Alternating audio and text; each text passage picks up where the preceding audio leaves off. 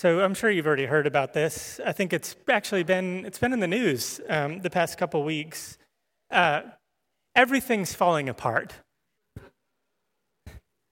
Did you have you seen that? the country is more divided every day. Even in our flawless two party system, we have people spewing hatred between various political candidates and leaders within those parties. The denomination that we're a part of, the United Methodist Church, is deep into conversations about a split. In fact, the AJC just published another article about that this week. Even in the UK, which is where I was last week, they are settling into a new reality, a new version of life after having left the European Union. And boy, we had two different guides while I was in England, and boy, do they hate Meghan Markle. Oh.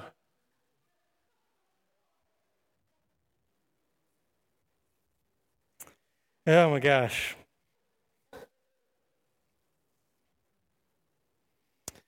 Man, the royal family is split up too. That's a whole other thing. It's pretty fun.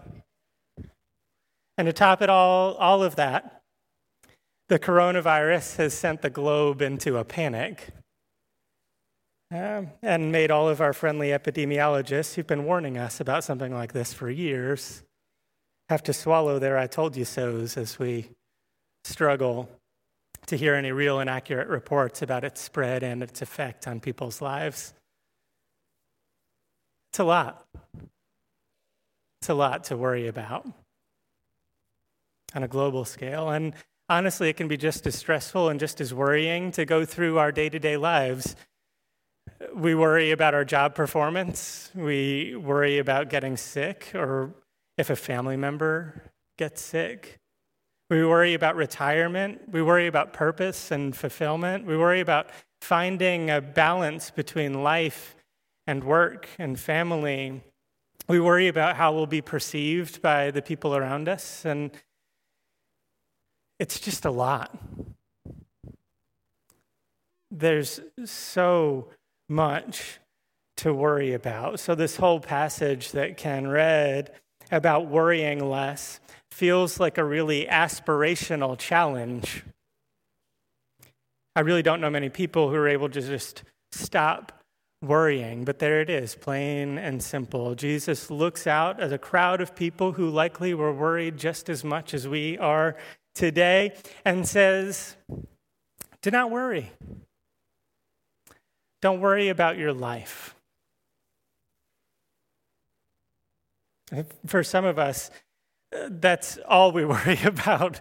We worry about the next meal we'll eat. We worry about the commute to work. We worry about what people think about us. We worry about our own health. We worry about how we'll be remembered when we're gone. We worry about what clothes we should wear in the morning. We worry about our bank account and ready whether or not we'll be able to retire. We worry about all sorts of things all of the time. And Jesus says, plain and simply, don't worry about your life, about what you'll wear or what you'll drink or about your body and what you'll wear. It's like Jesus can hear our thoughts as we have them. And in that way, it doesn't seem like our internal lives are all that different than the lives of people living in the first century. Our culture seems to magnify those impulses to worry and fret about every aspect of our lives. But then Christ asks us, who can add a single moment to their lives by worrying? And the obvious answer to Jesus' rhetorical question is no one. No one can add a moment to their life by worrying. That isn't to say that the Boy Scout motto, to always be prepared, is wrong. It's a good motto. Diligence is a good thing. A little worry helps us to be prepared for any difficult scenarios we might find ourselves in. I don't think Jesus is disagreeing with the Boy Scouts. You should definitely be prepared. But that's not the point. I think Jesus' question is about our obsessive worrying and preoccupation with any potential threat So much so, they grow so large that we're unable to find joy in our lives anymore. The people I've known who've been able to let go of their worries and their fears about life, they always seem happier, obviously. They seem healthier, they're more grounded, and they are always easier to be around. When I was in England um, with a group of folks touring the historic roots of Methodism, I heard about a couple of our church members. You may know them, some of you may know them, Clyde and Renee Smith, who were on a cruise in Vietnam with their grandkids who are in their 20s. While they were on the cruise with their grandchildren, they were quarantined together after a fellow passenger got sick and was diagnosed with the coronavirus. So the ship was quarantined. And then they started testing all of the passengers. And Clyde and Renee tested positive for the coronavirus. Now, I would have panicked. like, I can't even imagine what words would have come out of my mouth. They would not have sounded Christian, I can promise that.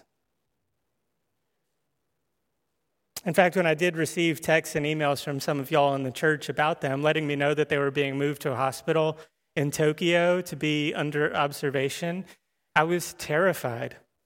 I was so worried for them and I was so worried for their grandchildren that I immediately started playing in my head all of the worst case scenarios and worrying about how we as a church might respond if any of those worst case scenarios came to fruition. And then I started reading the articles that had been written about them. They got a little famous, actually. They were interviewed in the hospital as two Americans testing positive for the coronavirus in Tokyo, Japan. And rather than worry or fear, Clyde and Renee expressed joy. joy and gratitude and love and faith. The only concern that they lifted in any of their interviews was concern for their grandchildren who were stuck on the boat They celebrated how kind the hospital staff have been. They've talked about their incredible view out of the hospital window of Mount Fuji. They shared pictures of their trip and they shared pictures of their vow renewal on the deck of the ship uh, on this cruise they were on. And what may be even more amazing, when the interviewer asked if they were worried about developing symptoms, and even if they were worried about death, they said, and this is a quote from Clyde's mouth We've had a good life. If things don't work to our advantage on this one,